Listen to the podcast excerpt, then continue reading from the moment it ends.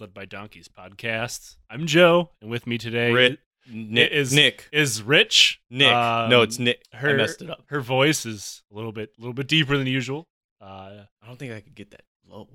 I definitely, or that high. I definitely Sorry. of have a high pitched voice. Uh, I, I can try, and I just sound like a dumber version of me. Uh, but yeah, I'm here with Rich today. Uh, I, I got Nick and uh, the like of the podcast dog uh, in the room uh, today. Also wearing uh, my Leica T-shirt that I got. Uh, that is a Solid Soviet t-shirt. propaganda poster. Solid Uh, t-shirt. you know, it's funny. Uh, Rich and I went to a Bernie Sanders rally in, in uh, Tacoma uh, a couple weeks ago, and it was the same day these shirts came in. And I'm like, "Fuck yeah! I cannot wait to wear this shirt." And then I realized, like, I probably should not wear a Soviet Union propaganda poster to a political rally. like, this will probably not go over great. They might even turn me away at the door. so I did not. Uh, but last week, how'd you feel about um part one of Napoleon's invasion of Russia? Do we get to the war now? we do kind of. Fuck. So you remember um way back uh during the Soviet Afghan War series how I made an entire episode based on the life and time of the soldiers fighting in the war. Yes, great episode. This is this episode. Um now I We have a Soviet soldier way, way back. uh well we do talk about the Imperial Russian Army, which I will leave it up to you if their existence is worse than the Red Army. Uh we'll we'll compare and contrast there. Let's do it. Um, but when we left you on the last, actually, before we go into that, I thought it was important to do this. I, I learned from the structure of the Soviet Afghan series that it kind of didn't make a lot of sense to make that part seven. Because, like, I'm telling this seven hour long, 10 hour long story, however long was, I don't remember. Um, and, and there's no, like, you know, he's really like in the the the boots of the dudes who are are drinking boot polish or whatever. Like, you didn't learn that until afterwards, Right. and a lot of the dumb shit they made they did or were made to do or ended up doing ended up making a lot more sense the problem was that was six hours later so i figured i'd front load it this time it's Nice. also pretty important to the story um, because you i mean most people think of uh, you know le grand army as a french army absolutely was not Mm. most people think of the Russian Imperial Army as a Russian army when it absolutely was not. I don't think I've actually seen a more multicultural group of idiots thrown at each other than this war yet uh, in this show, and it's probably not what people are thinking. Um, but we also get to talk about how we got to that point, and that's Okay. what so that's what this episode is as well. All right. What are they drinking? Uh, they're pro they they would hope for water, which we will talk about, but they also did not have that. uh, probably wine, fortified wine, uh, diluted down because it it's potable. Right. Uh, you know, water uh uh purification really did not exist, or they could be drinking what we're drinking right now, which is Michelob Ultra, Yeah, they could. which, yeah. which is just water with extra steps. Uh, do not judge us. I felt like I had to bring that up because when we're not drinking Old Crow, I feel like we're doing our, our audience a disservice. Our last episode, we were drinking wine. Uh, this episode, we're drinking yeast water. Um, it will not happen again. No, and 2.6 carbs, though. And We're officially at the age where we judge what we drink by what their carb content is. It's not bad. It's called getting old. Uh, now, when we left you last week, the Bros of Yeah, Empire. my butt hurt. Yeah. you broke your ass snowboarding. Yeah. Should point that out. Phrasing. Are we not doing phrasing on this podcast Yeah. anymore? Never. Uh, what happens in the studio stays in the studio. It is not soundproof. That is completely No, it's not, not. true. Found that out. so we have a bathroom that's attached to our studio, uh, and he was in it, and he was like, he said something, and I was like, what? He's like, wait, can you hear me? I think it's not even an entire piece of drywall that separates the two. It's probably just a plank of wood. Maybe it's a plank wood and at least two pieces of drywall. Yeah. Uh, I don't know what's in between those two pieces of drywall. Maybe newspaper. Like one of those uh, memes with the, the fucking gray guy who's like construction. yes. Uh, so yeah, when we left you last week, uh, Nick was suffering butt pain, and also the French Emperor uh, Napoleon Bonaparte and the Russian Tsar Alexander were were their bromance was falling apart. Uh, their their bromance had fallen on rough times. It's hard Uh, to bring those back too. Yeah, I, I mean, they probably turned in their friendship bracelets. Um, you know, they got different Yep. workout partners. Some serious shit. Actually, I can't even make that joke. Napoleon's fat as shit now. He's not working out. no. it's it's actually noted in the book multiple times uh, uh, that he had gained weight. Like I wonder if it's that like everybody noticed. like Like a I don't know if it's okay to fat shame Napoleon, but we should probably fat shame Napoleon. I'm imagining just a whole page has nothing to do with Napoleon, but they throw it in there like Napoleon at this time fat as shit still. yeah. A, a soldier says he rode by. Damn, he looks like a bag of nickels. yeah, uh, yeah. Napoleon is girthy. Who is that soldier? I want his rank. I want his name. Now, the importance of his his girth will become important uh, his current- because, as you know, I wonder if his horse his was noticing if his getting oh, his, the- his horse fucking noticed. Whoa, Napoleon, you're gaining a few. At first, it was kind of like a joke. As like, everybody ah. knows, the width is more important than his height. Um, but uh, because he's going to be surrounded by literally tens of thousands of people starving to death, Napoleon never lost a fucking pound. Don't need to. important to point out. Uh, now, when we're talking about the beginning of this war, it's important to point out, and I think most people will be shocked to learn, that Napoleon was not the first person to plan for this war, or even plan a war. That was actually the Tsar of Russia, Alex. Uh, after one too many slights, the Tsar ordered his Minister of War, which remember is a position that he had just created and nobody had any idea how to run, uh, to start drawing up invasion plans. Uh, his plan was to what else? Uh, strike directly into the Grand Duchy of Warsaw, which was, I'm assuming, something that haunted his nightmares every single day by just existing. Like, wait a minute, Polish people? no, thank you. Uh, because if there's one constant in Russian history, it's getting drunk on boot polish and fucking Poland over mercilessly. Uh, Constantly. it, it just it's without end. Um, there wasn't that long ago that like their entire government died in a plane crash, and uh, one there it was weird that they're all traveling on the same plane, but they're also going to like a memorial uh, of a massacre of uh, of Polish like military officers and intelligentsia from during World War II Yeah. and everybody's gonna be like, Russia fucking did it, and like everybody, I, like I'm not really one for conspiracy theories. Like I was like, yeah, probably. It sounds valid. yeah, uh, sounds good. yeah, uh, especially because like it's a pretty big point of contention that like Russia never apologized for that massacre. So like, oh, that happened. yeah, they it, it's like the it's a, their version of the Armenian genocide to the Turks. They're like, nah, never. It, people died, sure, but wasn't that bad. yeah. Yeah. Was it that many though? It was like tens of thousands of people that they executed in a ditch. It- it's I think it's called the Katyn massacre. I'm pretty it? sure they're still looking at it like, but was it that many? I mean, in the grand scheme of things in Soviet history, what is ten or fifteen thousand dead? But like, yeah. Uh, now his plan was after crushing the duchy, uh, which was pretty much not really an existent country, which we'll talk about in a little bit.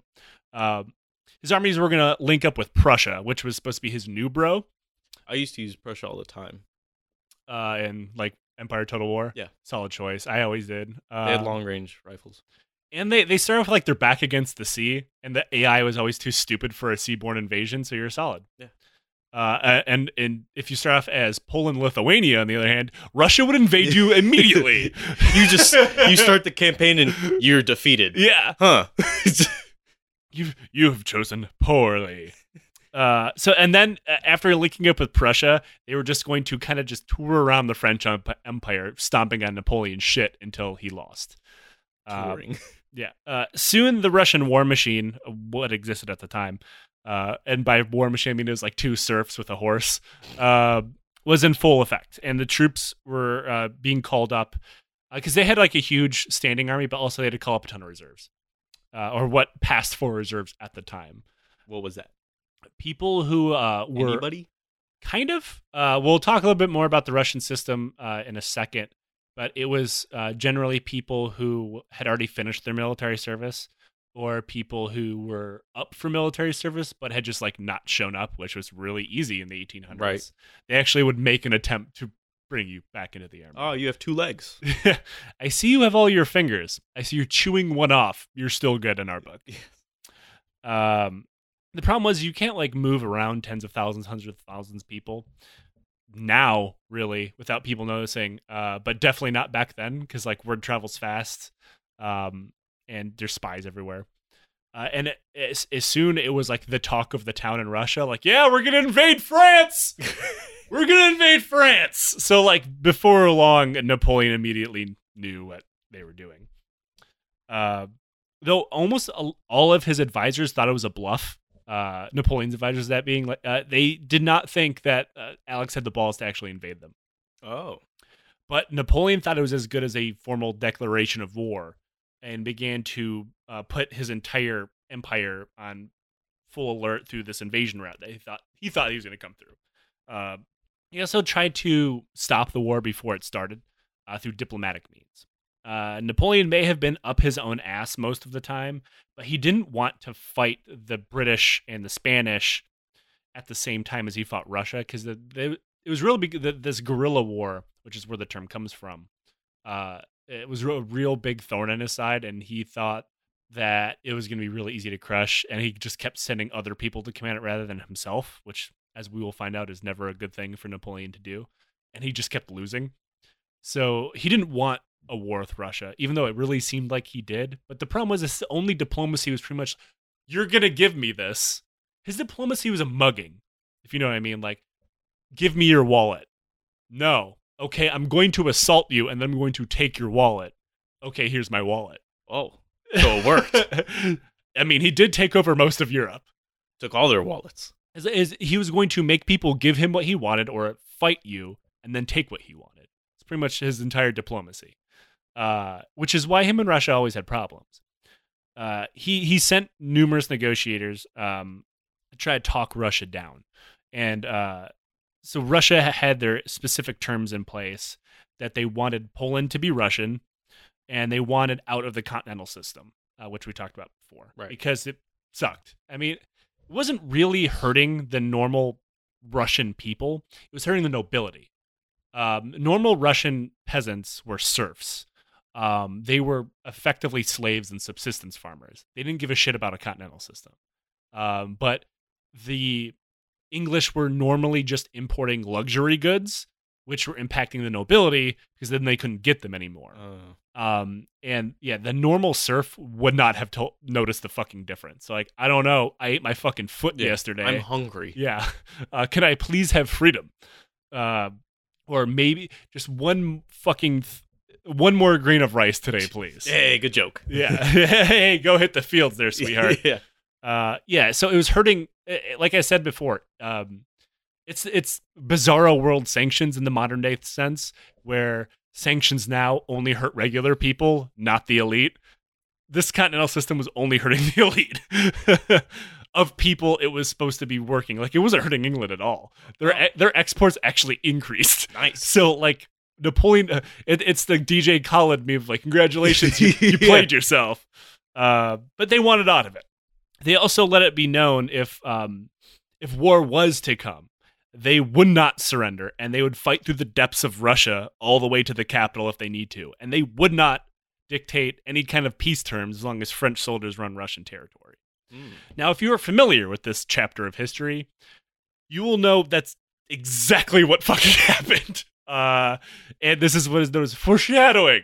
Nice. Uh, I'm not familiar with this chapter, now, but I like it. uh, Napoleon dismissed this as uh, as bullshit, and uh, his warning of "We'll never surrender. We'll fight all the way to Moscow" is weak and false. Not a smart man. Uh, it is pretty clear to me now that the Tsar learned everything that the Emperor had taught him at Tilsit and their parties afterwards, and is now much better at this game than Napoleon is. Mm. Uh, but Napoleon never thinks that he's not the best at anything he's ever done, so he doesn't notice. He still thinks that while Alex has matured, he's still my plaything. I can work around this. It's all he thought it was all the nobles around him causing him to be this boisterous Oh, and, and yes. like Alex isn't the problem. It's all those fucking nobles, which kind of sort of true, but not really. Uh, because it was fear of his own nobility and losing the respect uh, that kind of made Alex not able to govern Russia. So eh, Napoleon is, I would say, thirty percent right, which is failing if you if you are uh, keeping track at home.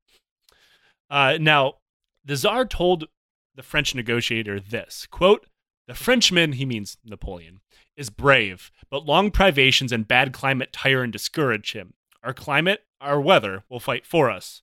Prodigious victories are only achieved where the emperor is, and he cannot be everywhere or stay away from Paris for years. Ooh, the Soviet winter. This means that the Tsar literally knew how this war was going to play out before it started, which is fucking astounding. Um, that, I mean, that's exactly what happens to a T.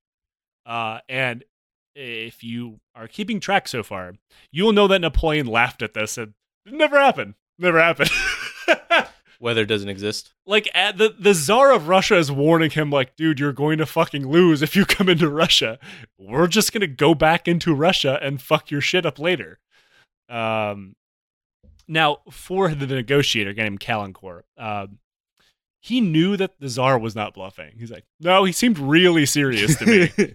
Uh he told the emperor that he should simply give up the duchy of warsaw. Like just give it to fucking russia. Who cares yeah, why does he want it? a prestige thing. Um, it's also important to point out that the duchy, other than like diplo- diplomatically speaking, materially is not worth shit. Uh, Poland is incredibly poor, uh, and the duchy is being propped up by French money and structure. Like, even though it's not officially part of France, it's a puppet. Uh, he's propping up to exist. Mm. There's there's no infrastructure there. It's not giving anything to the empire other than like just being a buffer zone between them and Russia. But it's a buffer zone that would not be needed if he gave it to Russia, because Right. then they'd be cool. I mean, that like the whole like Caulaincourt is like, if you just gave it to him, this alliance would be fine, and you guys would be cool again. Just Right. You guys Uh, go back to writing letters, yeah, like just trying to get each other to come to parties and fuck weird. blow each other. I don't know. It- that's how you actually seal an alliance in France. Oh, then blowing each other. You have to cross dicks over the paper. Nice. Yeah. Uh, now, so that's why De Gaulle and Hitler hate each other so much. they just, just weren't a big fan of one another. Um, now, there's a pretty good chance that this would have worked, but you know, sovereigns being sovereigns, there's a good chance they'd eventually end up fighting a war anyway, just because they both wanted to expand and now they were neighbors. But this would have at least postponed the war. Uh, unfortunately, nobles are really dumb. Uh, uh, I, I could go into like the. I don't want to get into the weeds too much on the concept of honor and the 1800s and warfare and imperialism and all that, but Napoleon said he could not have peace without honor, and giving Warsaw away would be a dishonor to him, and it would be too big of, of a shame for him to bear. Would it though? No.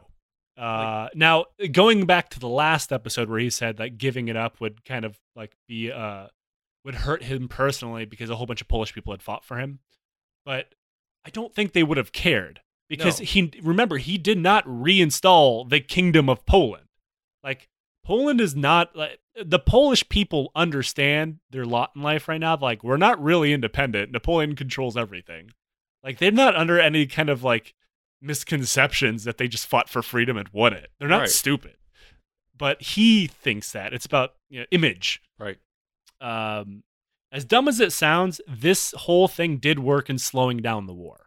Uh, not because Napoleon had successfully worked some diplomatic magic, but because Alex was seeing as like uh, the window was getting further and further away. Like, "Mm, this might not be a great idea, uh, because he was really, really pissed off, and then you know emotionally Ooh. began began all of this. And he's like, hmm. Now that I'm sitting down and looking at this, this seems like it might be bad. I mean, his policies were failing at home.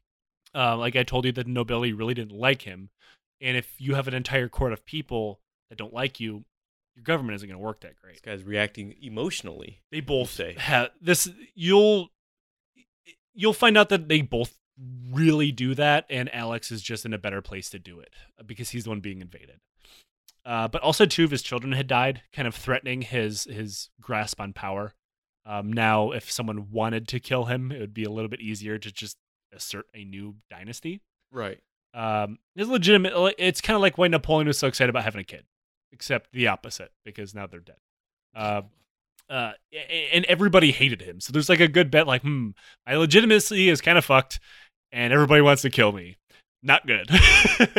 Never good. There's also an important fact that he did not want to be seen as an aggressor, uh, which is kind of weird. But he was worried about how he'd look on the international stage, which Napoleon had already invaded most people anyway. Right. So pro- they probably wouldn't have cared. Uh, But but Napoleon's doing Napoleon things. Okay. yeah. Uh, also, people already kind of knew he had a hand in killing his own father. So there's he probably already looked like as, as big of an asshole as he's gonna look. Uh, but now is Napoleon's turn to plan for this war. Because remember, he sees the mobilization as sign as like, war's on, gotta start. I mean, it's kind of like World War One. Once the mobilizations all started, nobody really knew how to stop them, Cool, let's go. so they just ended up in war. yeah. Uh, also, a whole bunch of inbred idiots were involved then too. Uh, he saw the Russian abandonment of the continental system as a betrayal, and combined that with the troop buildup that we talked about. He thought he had no choice but to act. Remember, Napoleon always saw his wars as defensive because he's dumb, but uh, also because he's an emperor and the you know the head of a giant fucking empire. He's gonna do giant fucking empire stuff. Yeah. Um, and Napoleon was starting to kind of lose his shit on the issue to the point that he was not ex- for a man who talked about honor a lot like he did. He was not exactly acting in a way that was honorable in the sense that you would Hmm. expect an emperor to act that way. For instance, he had, it turns out that a lot of governing and diplomacy back then was pretty much just tons of palace parties. And he was having one of those. Uh, I want a palace party. first need a palace. Fuck. You used to get drunk in a trailer. I've done that before. That's kind of like a palace. I mean, your own palace. Yeah, I mean, i if, if you declare it one, why not? I mean, he declared himself if my emperor. Why body's a can't temple. you? yeah, then this beer is a sacrament. Uh, nice. So at these palace parties, there would be ambassadors from everywhere, from all over Europe. There would be a di- diplomat shit like that. Um, Blow. I mean, definitely tons of booze. I don't think they're doing drugs yet. Uh, I'd like to think that all of these would be much better if they all just had brains full of acid. Uh, I thought Napoleon was trying to have like stripper and blow parties all the time. He probably would if he thought he could get away with it. Um, but he decided he was. I don't think he was drunk, but he's really, really mad. Um, and he kind of summoned the ambassador to Russia over. Um, and he had learned that the Russians had just defeated the Turks uh, in a battle. Uh, but instead of taking over the area that they they won control of, they withdrew rather than like conquer. Like, hey, this is Russia now. Fuck off. Didn't do that. They withdrew. Now the ambassador said, "Well, we just don't have the money to station all the fucking troops out there. We're kind of poor. Right. Uh, we're, we're a nation that is mostly populated by slaves, so you know it's a problem." Now Napoleon did not believe him whatsoever, um, and he just kind of launched into a screaming match, a one-sided screaming match out of nowhere. Um, and said that they'd actually withdrawn because the Tsar was planning to invade Warsaw and fuck you, what the fuck? Um, and remember, this is in the middle of a goddamn dinner party where everybody's probably. That's awkward. It's like farting in the middle of a library, except you just shit yourself. But instead of shitting on yourself, you shit on the Russian guy next to you um, in the library. in the library because everybody's quiet and it's going to be really loud and disruptive. And everybody's definitely stopping what they're doing. Someone's monocle is going to fall out. I do that for funsies, but like a fake fart, just to see, just to gauge the room though, just to see where everybody's sense of humor is at. so somebody in the back room's like, hey, you know where to sit. yeah, exactly. I just kind of go in there. Now the the ambassador was pretty surprised by just getting screamed at by the French emperor out of nowhere, as you would imagine, and he couldn't really get a word in edgewise as he was just getting fucking chewed out out of nowhere. Uh, and like the book makes sound like it was a, a spectacle. Everybody stopped were doing. Napoleon's like face is beat fucking red, uh, and just scream almost incomprehensibly mad to the point that he like at the, at this point if if you got in a bar fight, this guy would start crying and he'd swear it was just from the adrenaline. Like he just Oh, cannot yeah. control himself. Um, it's almost like going to your friend's house and then his parents start yelling at him, and then you're just sitting there like, oh, okay. Yeah, it's ex- that's actually a pretty good metaphor there. Um, and then finally, at the end of his ash chewing, Napoleon is like, you know what? Fuck this. We'll negotiate a new treaty right now. You and me, let's do this. Let's sit down, and before dinner was over, we're gonna figure this out. and then somebody's over there like, I got the wrong dinner. When do I point this out? I ordered the turkey medallions. Uh, now, there's a problem. Is obviously like the ambassador did not have the authority to do that right then and there. That's not how fucking diplomacy No. works, and you'd expect the French emperor to know that. Um, I honestly hope he sat there and was like, deal, let's do it. just so he can get out of the, out of the situation. I- It's like, uh, hey man, I have this really good idea, and you're just at a party drunk, and somebody's hammered, and he totally thinks he can write like a video game or a screenplay or whatever. kind of like how we made the podcast. Yep. Okay, cool. And, like, this has happened to me a lot, where uh, especially like when I it, the once every three years when I go like to Michigan, um, I'll run into someone that I haven't talked to in years, I'm like, hey, I heard you wrote a book. I have an idea for a book, and then you kind of have to listen to the idea because you're trapped. Uh, the best way to get around that is by Shitting saying, yourself. No, is you get business cards that have your email, like, yo, send it to me, and then you can just get the fuck out of there. You have business cards? I did, yeah, yeah. I ran out of them because nobody wanted them, and I just threw them away. they turned out to be. Don't you have my business card? Yeah, it's supporting this table. it's not all wobbly anymore. Yeah, uh, it, it was a really, it was a really good like ninja smoke bomb. Like, yeah, dude, I'm really interested. You should email me. And in reality, it was like I only knew him because he was my weed guy when I was 15. And then like he ended up becoming friends with my brother. And then at that point, it's way too awkward to cut off that le- that linkage there. It's a secondhand friend. That's what I'm saying. Your And- brother? Also, yes. uh, now, obviously, like I said, the ambassador could not be like, yeah, let's wrap up this giant fucking treaty because, you know, he's not the czar. Uh, and the, the emperor should have known that. Uh, this led to uh, Napoleon leaving the party, throwing his hat at him because that's just what he always did. He probably went through a lot of hats I feel like he did. uh, and knocked over some stuff on his way out. And he went back to his office where he came to the conclusion that if he wanted peace with Russia, he would they would have to give up Warsaw, France. That means, but he couldn't do that because dumb honor imperial reasons. Uh, so he only knew one other way to find peace, and that was the only way Napoleon ever found Hand peace with anybody. Yeah, it's uni- It's like universal basic income, but with hand jobs. Nice. Uh, but he he knew the only way he'd get peace if he could dictate it, or as he put it, "quote My honor demands that I negotiate at the head of a strong and numerous army," which really just sounds like war with extra steps. It's a lot of extra words there. Yeah, uh, it's it's rather than like it's a nice way that that he obviously someone is writing this down, so he he wanted a way to be like.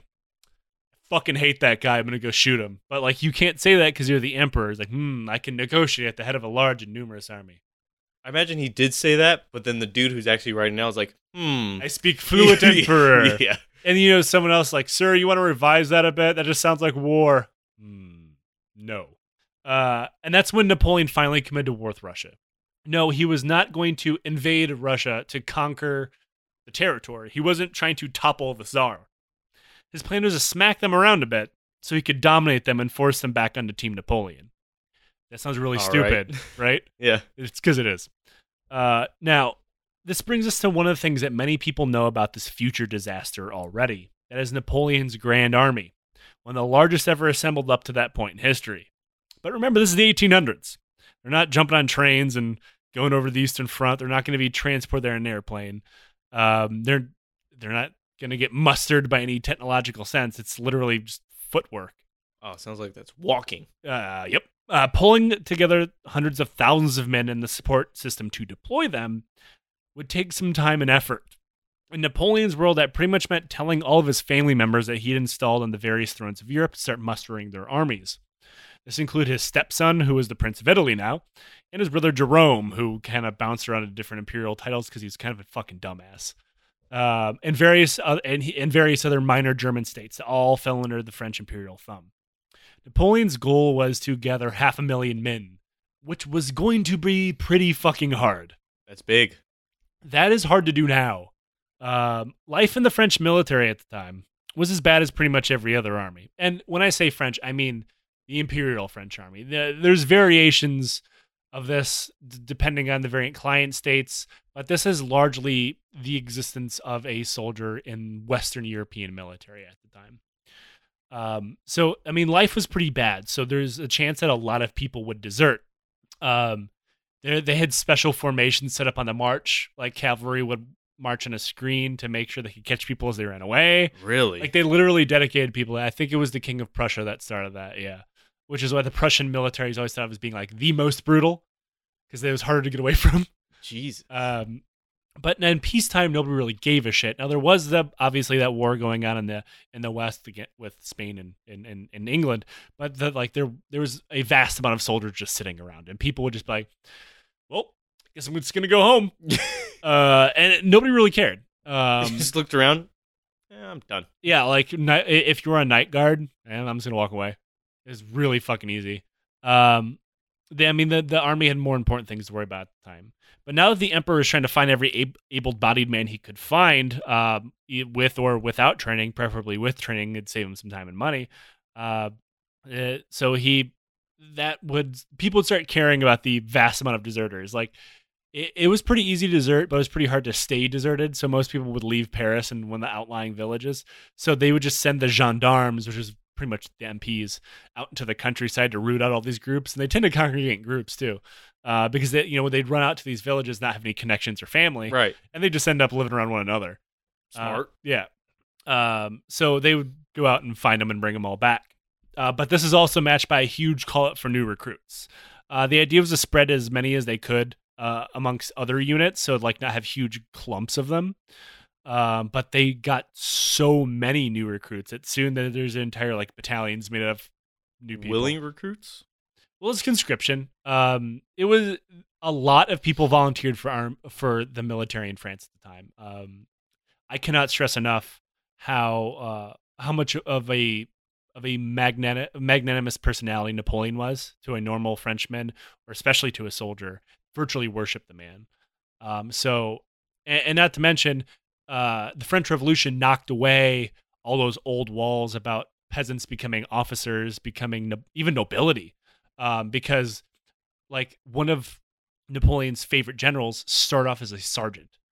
Um, so like if you w- went out and earned glory on the field of battle for Napoleon, he would reward you.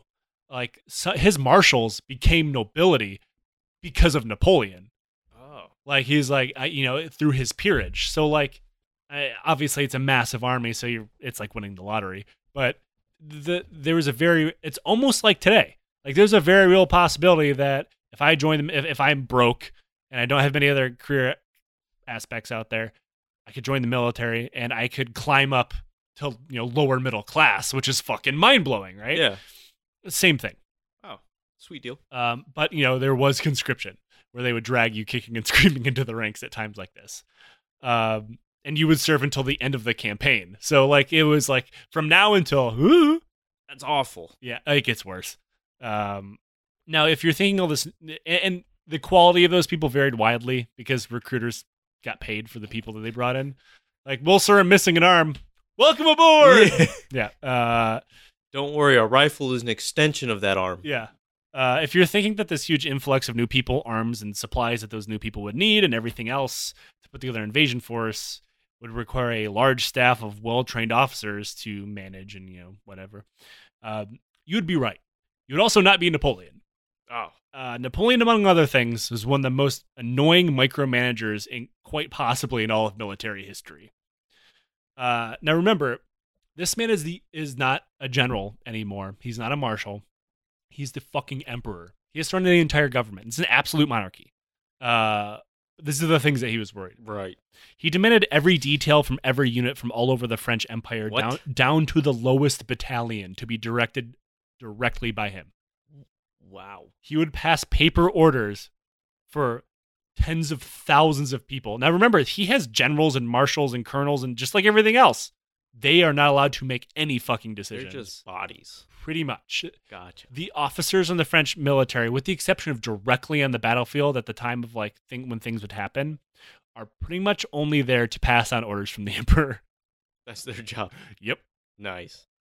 This inc- now this includes things like the exact amount of supplies they should have on them at any any given day, down to the individual soldier, Down to the noodle. and what buttons they had on their uniform. Wow. He demanded to be in control of absolutely everything.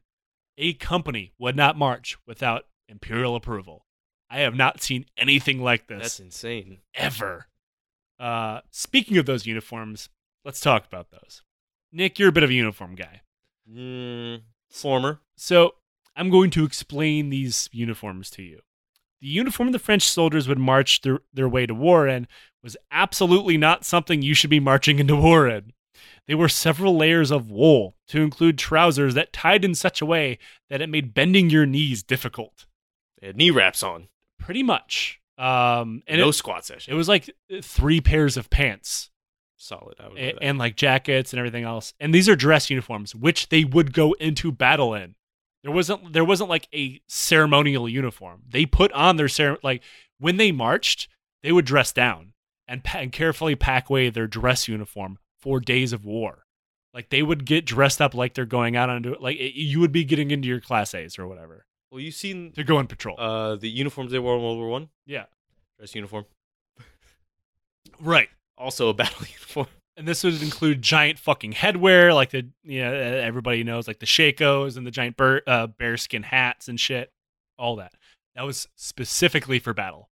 Um, but their their their battle uniform was so constricting that a French officer called it quote a conspiracy by three thicknesses of cloth. Nice.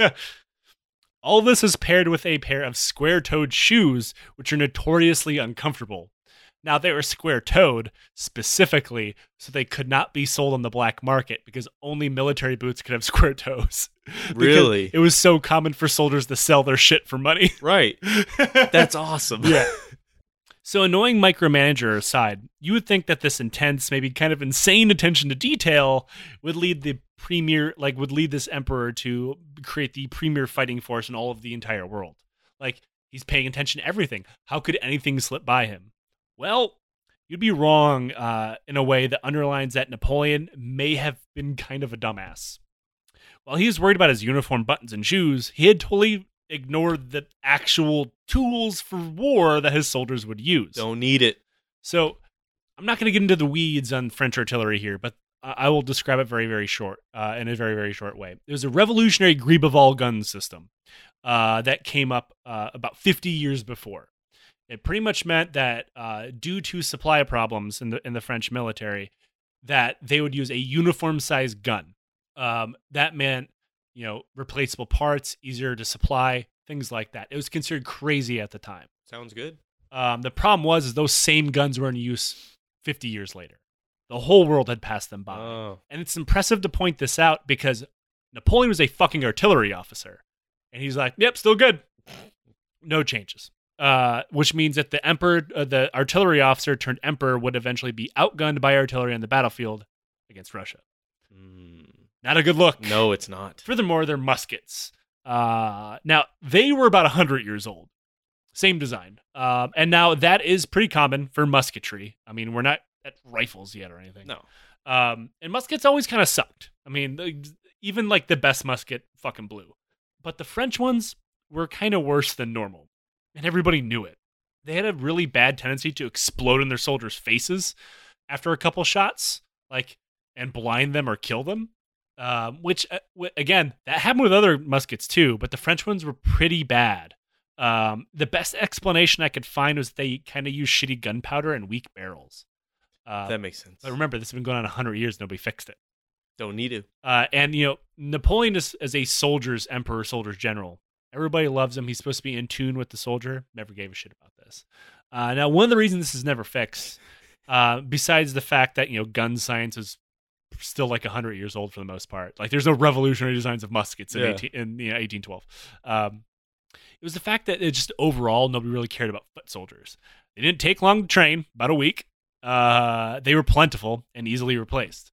So uh, if Frank got his fucking face blown off by a shitty musket, nobody really cared. There were six other Franks to take his place. If Napoleon ever did a tour with the soldiers, what can I do for y'all? No, he did all the time. We're going to talk Oh. about that. Yeah. And he, new rifles. Can we maybe get one that doesn't blow my hands off? I only have so many left. um, so another problem that nobody really seemed to care about was where soldiers came from and where their formations fell into place.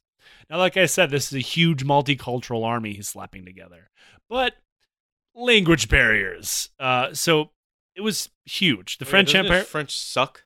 Napoleon's, Yeah. it, it was accented. It didn't suck. Oh, okay. Uh, he could. Uh, people did not understand. It's not like people did not understand his French. But the problem was his soldiers may have been French, but his empire is huge and, Right. and covers you know a dozen different states with a dozen dozen different languages. Um, and most foot soldiers, remember, are peasants. It's not like the Russian nobility that speaks German, Russian, and French, and French better than the French Empire.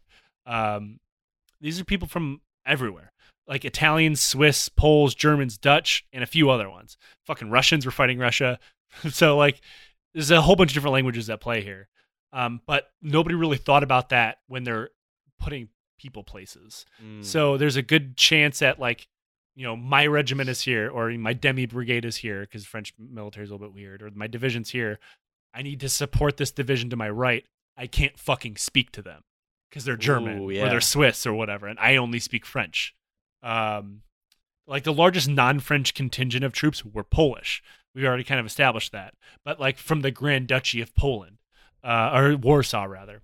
There was there was a problem though. They pumped out close to hundred thousand soldiers for the army, but Napoleon still wanted more.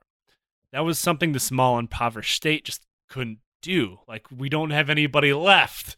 Um, they sent men who were unfit, already injured, too young, or too old. Hundred thousand is a lot. It's it's a huge. I mean, remember this isn't all of Poland. It's not even half of Poland. So like, he's it's a small population base of working age males that need to be working in the fields, so we don't fucking starve to death. Right. Um, so we're still, as remember, that's the Grand Duchy. That's not France. They have their own uniforms. You need to supply those. They couldn't fucking do that either. Uh, so, whoops. Now they ended up having to plug that gap with French funds and stuff like I've talked about. But remember, the largest contingent of people other than French are Poles who do not speak French, and the average Frenchman does not speak Polish or Russian. Right. Like, so there's there's gonna be a problem. Um, like those these soldiers would show up in like street clothes or without shoes. Uh, if they were lucky, they got a, a, a badly made uniform from the Grand Duchy that just kind of fell off their backs. Um, and most of the men they mustered for military service had no training whatsoever, and they didn't train them before they sent them out. Uh, some of them did get training. I think the number I saw was less than half. Um, and because of infrastructure problems uh, and governmental problems with the Grand Duchy, as soon as they deploy them, they just stop paying them. What? Yeah, so it would lead to huge amounts of desertion. Uh, but the funny part was you could desert within the Grand Army into another country's army and just enlist. Super fucking common.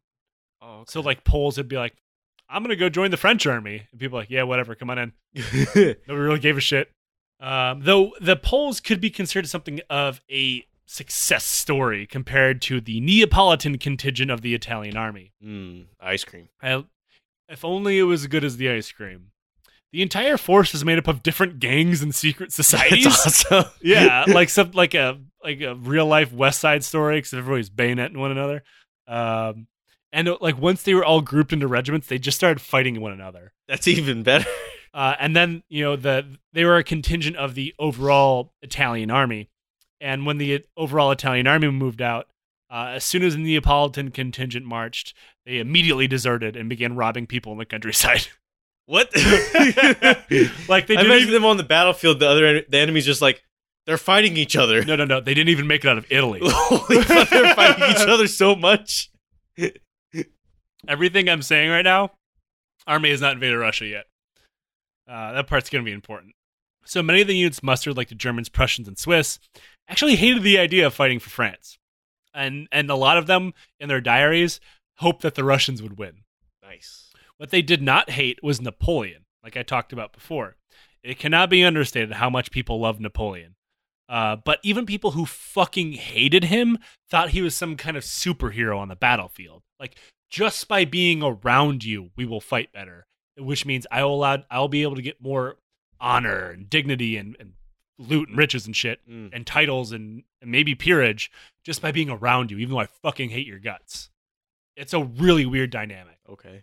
but like they hated the whole idea but just the concept of being around napoleon is uh, enough for them um, but he did his best to earn the personal loyalty of his men like we actually started talking about a little bit ago uh, he knew everything about every unit he visited um, like if someone had been campaigning him for him with him for years, like his famed Italian campaign, those soldiers were still around, Right. or in in Egypt, he fucking remembered them. Really? Yeah, he knew individual soldiers. He knew where they fought, and he would just kind of hang out, despite the fact he was the fucking emperor of France. It's kind of cool. Like, imagine if like uh, it's it's hard to have an everyday comparison, but uh, if someone that you fought with forever ago ended up becoming, we don't have an, an emperor, but became president, uh, and then visited the base that you were at, fucking remembered you. That'd be kind of cool. It, it's it inspires loyalty, but like even more so, it's even more faceless back then because technology doesn't exist, things like that. These people haven't talked in twenty years. Uh, but he's like, hey, I remember fighting Egypt with you. What's up? And he remember fucking all of them. I mean, there's a good chance that he was just faking it, but like soldiers were absolutely. It, it was like the second coming of Christ. I'm sure they wouldn't even care by. if he was faking it. not problem one. He, it was enough that he acknowledged their existence. Yeah. because it can't be understated how little officers and nobility think of peasants and soldiers back then. Um, like just the cruelty visited upon them by their own officers. And that really does not happen in the French military because Napoleon ended it. Um, and a lot of that has to do with like the levée en masse during the revolution, and now it's like an army of equals for the most part. Like it, it, it changed. The whole dynamics changed, but these people were alive before this was a thing too. Okay. So like this is the man that changed it all. He changed it for us. Um, it, it's hard in like I know I'm a Napoleon fanboy, so this all may come out biased, but these are all firsthand soldiers' accounts of how much they worship this man. Uh, they talk more about Napoleon. They talk about religion, and they're all deeply f- fucking religious. Right. Uh, but yeah, they they write more about Napoleon than they do Jesus or the Catholic Church. Wow. Um, and while he went, he while he visited the camps that the soldiers were sleeping at, he would sit down and eat with them. He'd eat their food. Uh, which remember, he's the fucking emperor of France, and he's sitting down eating some shit at a campfire with some soldiers. Um, it, it was to show them he cared about the quality of their food, and he would routinely, like, if he didn't think the food was good coming out of the kitchen, he would storm over there and chew the ass of the cooks and their officers and stuff. Like, where the fuck Right. are the supplies? Why does the food taste like shit? And he'd do that in front of other soldiers so they would see it and see that he cares. Right. Um, like uh, in one case, there's a uh, a guy from Piedmont, which is part of Italy, uh, who did not like Napoleon until one day he uh, Napoleon came up and sat down, ate bread with him. It's like this bread's shit. Went over, fixed it, uh, and came back with new bread, served it himself, and he said, "quote From that day on, I devoted my life to that man." So like the simple things matter. Yeah. Meanwhile, it's like bread does a lot. I mean, especially I like bread. Especially uh, where it like literally meant life. And meanwhile, like I know a friend of mine was in the Navy, and he said there's like in the ships there's a completely different stairwell for the officers to take than men. So like the juxtaposition is stark. Um, so by assembling so many soldiers in one army, that meant it was inevitably going to start scraping the bottom of the barrel. Like you can't just like I need a half million military age fighting men who are in good shape, and like they appear. Like there's going to be problems. Um, Perfect. and soon it was becoming such a glaring problem that the officers in the army were complaining that half the men they were getting were completely fucking useless. Um, and that was not just limited to the men. The army would also need tens of thousands, hundreds of thousands of horses, because remember, their main mode of transportation. Right. Uh, buying so many so quickly that it, it actually created a horse shortage in the empire. Really? yeah. Um, you don't hear that often. no, you do not. Uh, you can imagine this impact, how badly this impacted people who were not in the army. Like, how am I going to get my goods to market and shit like that? Right. They had so many ho- horses and they got so many in because, you know, they're not like, they just, I need 10,000 horses. Like, I'll get you 10,000 horses. You didn't say anything about the quality. I'll get you 10,000 horses. Many of them were too small or too weak to even carry the burden of a normal cavalry soldier at the time, which, I mean, admittedly was a lot, but uh, like, these horses weren't good for anything. Right. But they also had to train the ones that were decent uh, into war horses because a lot of these guys just came off stables, uh, which normally takes uh, a fair amount of time and hard work. They didn't really have either one of those things. So um, they just kind of settled to forcing the horses to run towards a group of men who were screaming at them and banging pots and pans to simulate gunfire. I feel like those guys got fucked up. Uh, well, they did it over and over and over again until the horse just was, didn't react to it anymore. At, at which point it was awarded a carrot. Oh. Yeah. I imagine at first the guys are all banded, like they're all fucked up, and then at the end they're like, "Oh God, please, don't care." Oh, we can't get ran over too many more times. Uh, now, if it sounds like they cut some corners on their horse training, they did. Something you really couldn't is like cavalry training, and like teach men how to ride horses, use horses, care for horses. Because one of the most important things that a cavalry soldier can do while on their march is take care of their mount. Right. Like they're kind of veterinarians at the same time. Um, most of the new cavalry soldiers that the army received were too small to wield a sword, uh, and they had no idea how to ride or take care of horses over long distance. So that's going to be a problem. At like after one march to Berlin, the majority of the horses that were ridden were already lame or infected with uh, saddle sores because their rider had no idea how to take care for them on the march. Um, like I, I think um, something to compare that to is how little an average U.S. Army soldier knows how to do actual maintenance on a vehicle. Most none at all. Yeah, yeah. So it's like, oh, broke down, must be a piece of shit. Pretty much. Like, did you change the oil? The what? like you just plug them in and like yeah, it'll work itself out. This thing has liquid in it. Yeah. Now, if you're thinking that a guy who didn't pay obsessively close attention to details uh, of his army did not know he was filling his ranks with a bunch of largely useless people, you'd be wrong. Napoleon knew fully well what he was doing. Uh, he knew as well as you or I that you could not rapidly recruit 40,000 cavalrymen and not, you know, show up with some duds. Uh, but his goal was intimidation.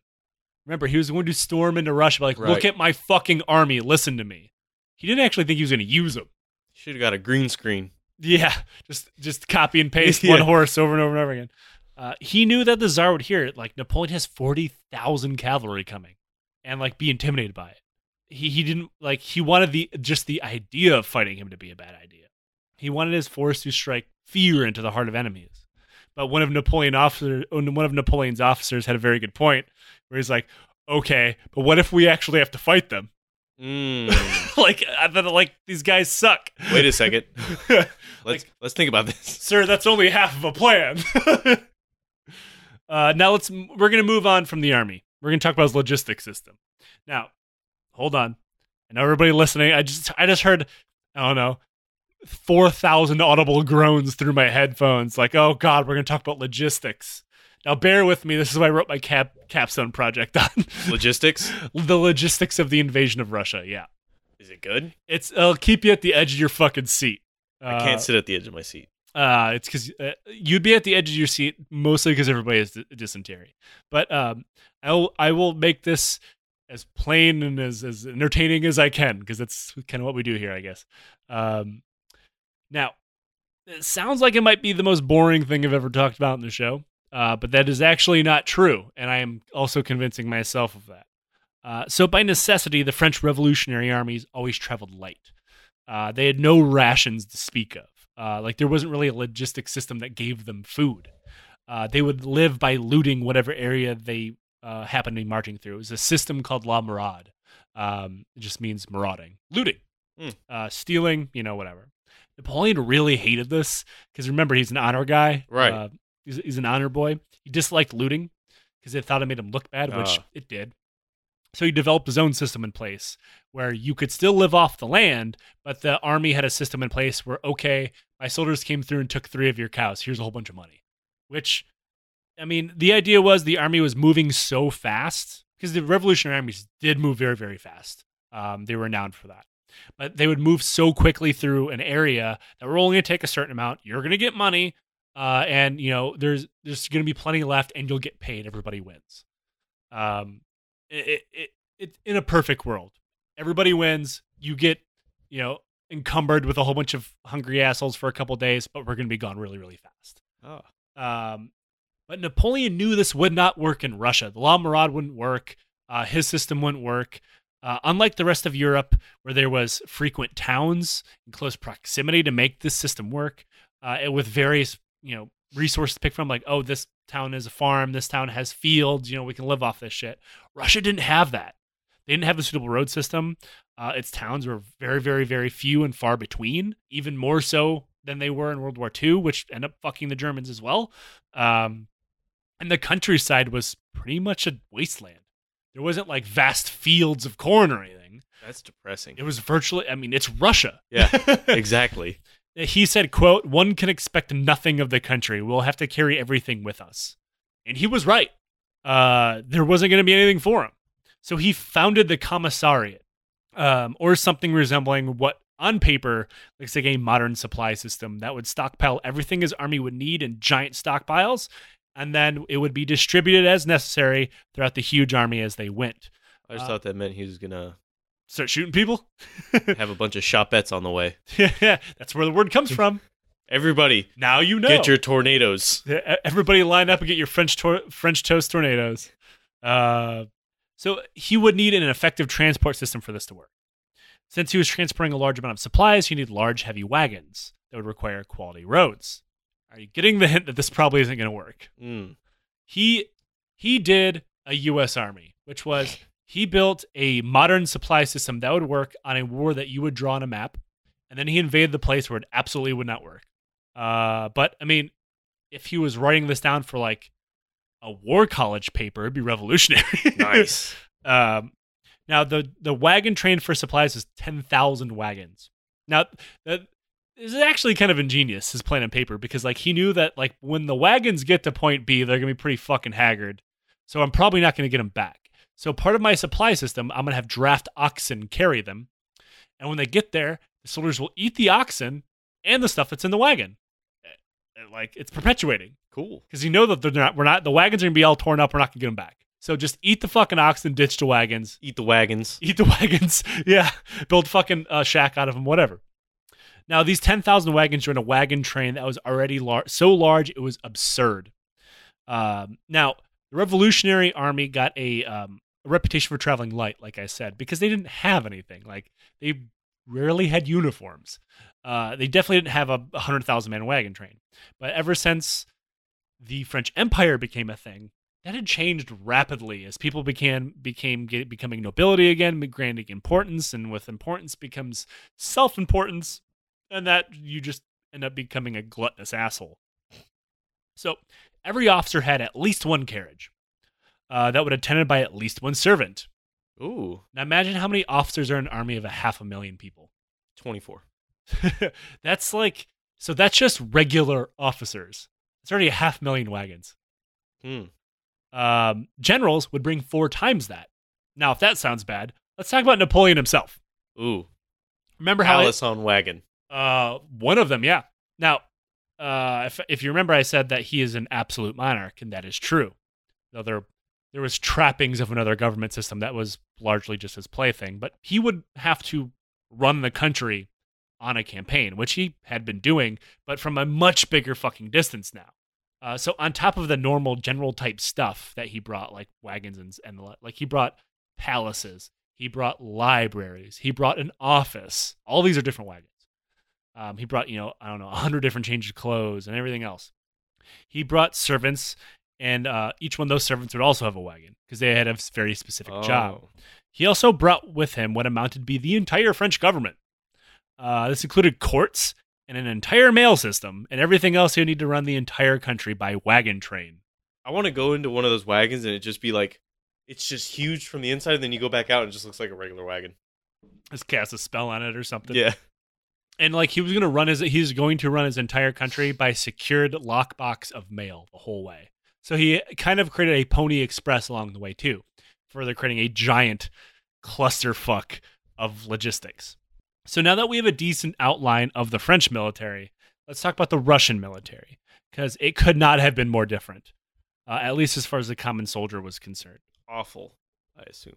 so the standard Russian conscript, which the entire army is based on conscription, would serve for a period of 25 years. What? Uh, this was, in effect, a life sentence. Uh, now, soldiering back in the 1800s is pretty goddamn brutal, as we have talked about quite a lot. Even back then, physical abuse and hazing was common in almost every army, uh, but the Russian army was considered the worst of the worst. Russian soldiers were treated with disgust and contempt by their officers, who were all nobles, uh, who would use other enlisted soldiers, normally uh, NCOs, to beat the others on command if they displeased them or even looked at them wrong. There was no military justice system. They were effectively serfs in uniform. Wow. Uh, and this being the 1800s, disease was incredibly common and very often fatal. Vaccines simply did not exist. Hygiene did not exist. They did not understand things like bacteria. So you can imagine how this spreads. All of this added up to uh, being only around 10% of all conscripts surviving their time in the Russian army in peacetime. It's not. Uh, what? This is before this is before we introduce a war. Uh, so I want you to have a better understanding of what these numbers mean. So in in, in I did some math, so bear with me. 2018, the United. You're not even good at math. I am not. Uh, then 2018, the United States Army had around 471,990 soldiers in it, active duty. Using the same numbers of the Imperial Russian Army, less than 50,000 would survive. I don't like my odds. That would make peacetime the most violent time to be in the United States Army in its Yeah. history. uh, if that sounds really, really grim, it's about to get worse. Uh, so when people would be officially drafted into the army, they'd get a letter. Uh, at that point, the ar- their family would throw a funeral for them that they would be invited to attend along with all their neighbors. Congrats. Uh, now, the family would then ritualistically excise them from their lives. Part of that funeral would be piling up all the stuff that reminded them of them and setting it on fire because they knew they were never going to see you again. That sucks. that's like the most uniquely Russian I feel thing like that's I've what happened ever with fucking you. heard. Yeah, it is. Uh, imagine like you went home like, "Mom, Dad, I enlisted." Like, okay, we'll invite all the neighbors over, and like it's just like an empty casket with like your old jerk socks in it or something. Yeah. and like a picture of you. All of your old like childhood uh, pictures that your mom ever took. Gone. They put them in a garbage can, light them on fire in front of you. And like, yeah, uh, go ahead and move your bed out. We're turned into a gym, and you know, Air Airbnb that shit. Well, I'm not leaving for four months. Uh, whatever, get your shit out here. now, if you were a father and you were conscripted, which happened a lot, um, you would also have to take your child. Uh, this is because the Russians believe that a single working mother could not be a mother. They could not care for a child. Clearly. So the males were put into military orphanages. They were, and they would be raised from whatever age they end up in there to become NCOs in the Russian army. Uh, the women would be put in regular orphanages, which were pretty bad too. But the conditions in these schools were so bad that most of them died. Only about two thirds survived till adulthood. Yeah, only two thirds of children survived to actually make it into the Russian army as an NCO. Wow. It also should be pointed out this is the only way you would ever make an NCO. Oh. So within that, 20, So the NCOs are already pissed. yeah, they already they grew up in death camps. much. yeah.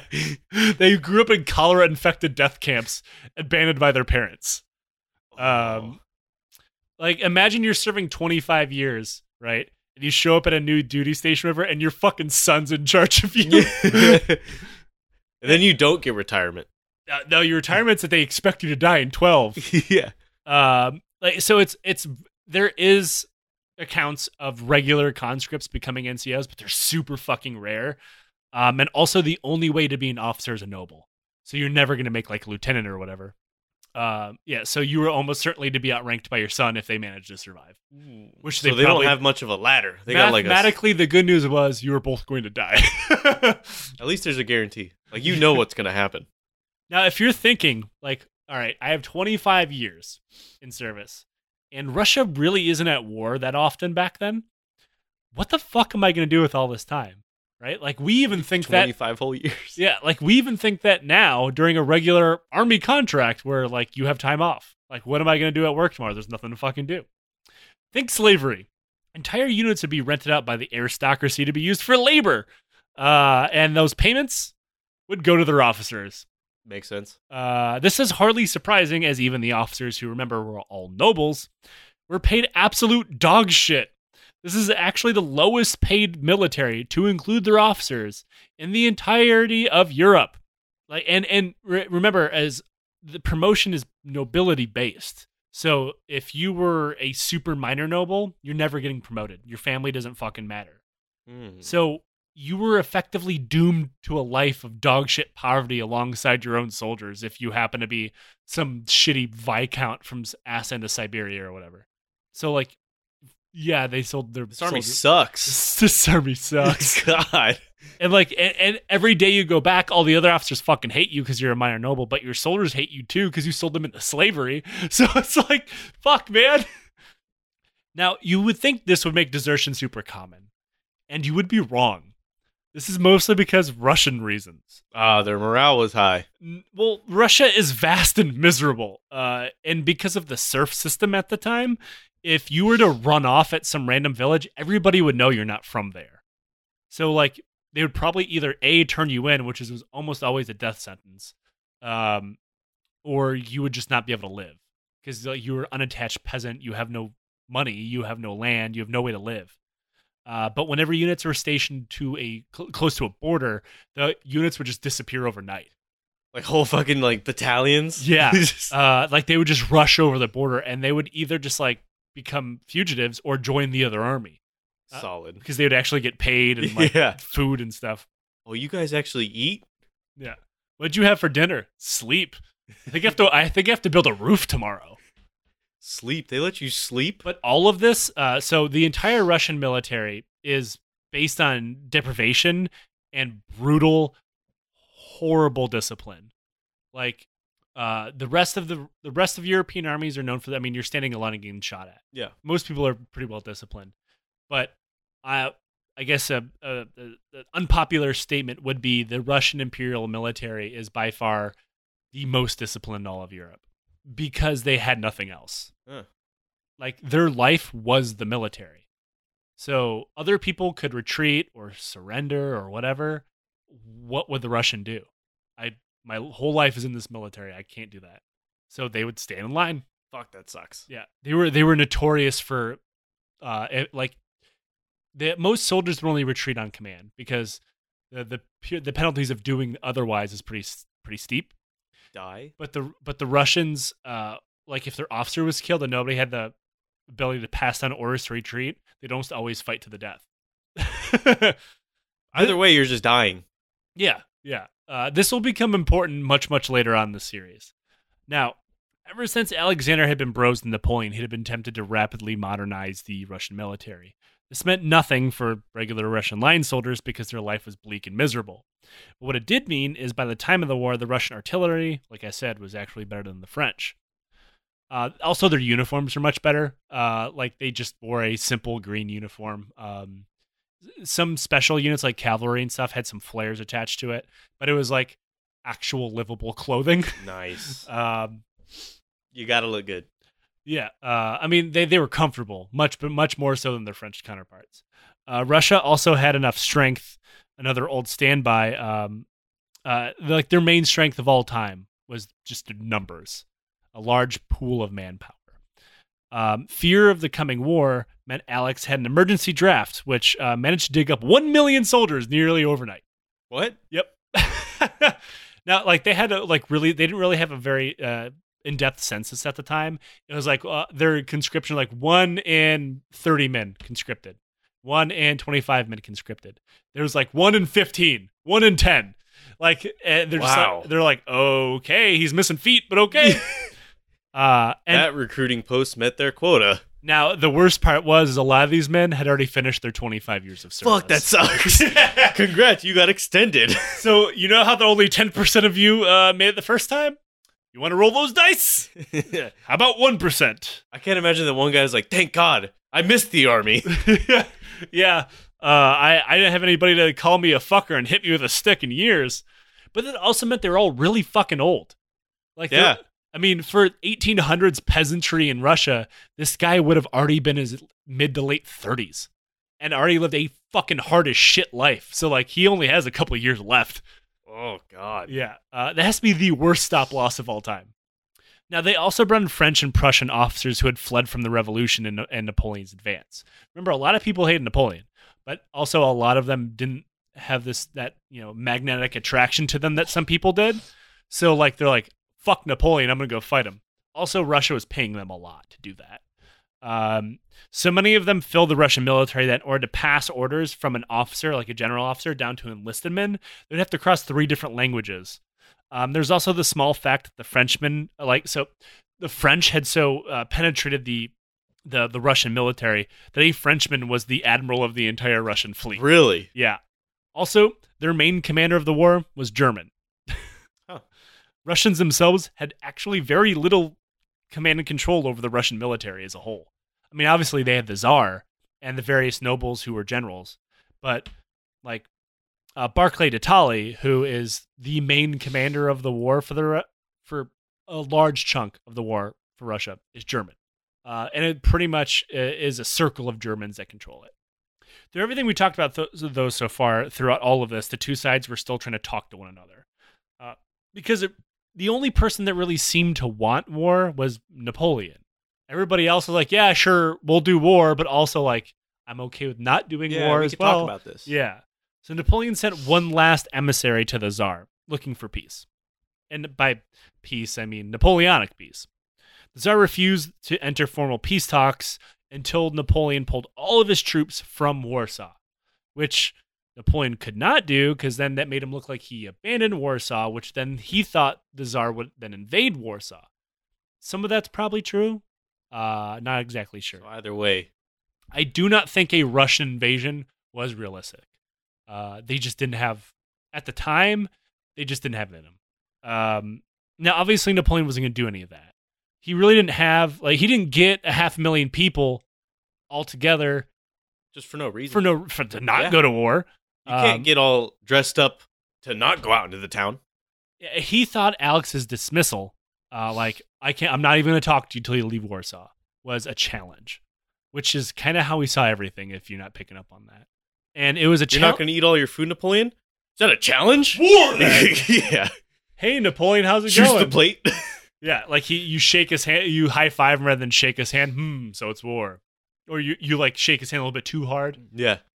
It- oh, so that's how you want it. And unfortunately for pretty much everybody involved, it was a challenge that Napoleon was more than happy to buy into. Now, Napoleon was starting to smell his own farts. He was buying it, he, was- he was digging into his own supply. He was so dismissive of the Russians. Like the, he said, quote, never has an expedition against them been be more certain of success. And he started talking about how the Russians were savages and barbarians and how a, an army of savages such as the Russians can never stand against us which I mean, the part of that could be he's trying to convince himself. I don't know. Uh, but with that, Napoleon finally crossed the Rubicon into irreversibly fucking himself and began the war that would destroy the First French Empire and eventually lead to his death. Ooh, And that is where we will pick up next week. better. Nice. And I promise next week the war actually starts. Finally, Do you feel better now, Nick? I do. I just killed people So for you. 1812 is coming. It is already 1812. Yeah, yeah. So that is Napoleon's invasion of Russia, part two. Nice. I see what you did there. Yeah, uh, it's the, Now do that in Russian. I will not. Uh, I don't. I think I know like four whole words of Russian. What's that? Uh, I I think they're mostly swear words. and I can't remember them all. Uh, but I know how to squat. I I speak fluent uh uh Gopnik. Nice. Now that is part two. Um, thank you for listening. If if you if you like what we do, like, share, and subscribe. Um, and if you really like what we do and would like to support us financially, you can do so through Patreon. Uh, if you give to us through Patreon, you get access to our communal Discord with the boys over at the Hell of a Way to Die. You get episodes early. You get bonus episodes. You get books. You get stickers. Um, you get Nick for a weekend. Um, I'm fun. he, he's all right. Uh, so again, uh, Nick, thank you for suffering through two whole episodes without a war. Right now Uh, the lights are off, so support us. we did not turn the lights in the studio on. It's super before we started recording. Uh, we are not good at that. We've been doing this for almost two years, With the lights on. and we have uh, uh, we have not remembered how to turn the lights on. Uh, so until next week, everybody. Um, I don't know how to close this one out. Uh, don't join the Russian army. Yeah, don't. Later. Yeah,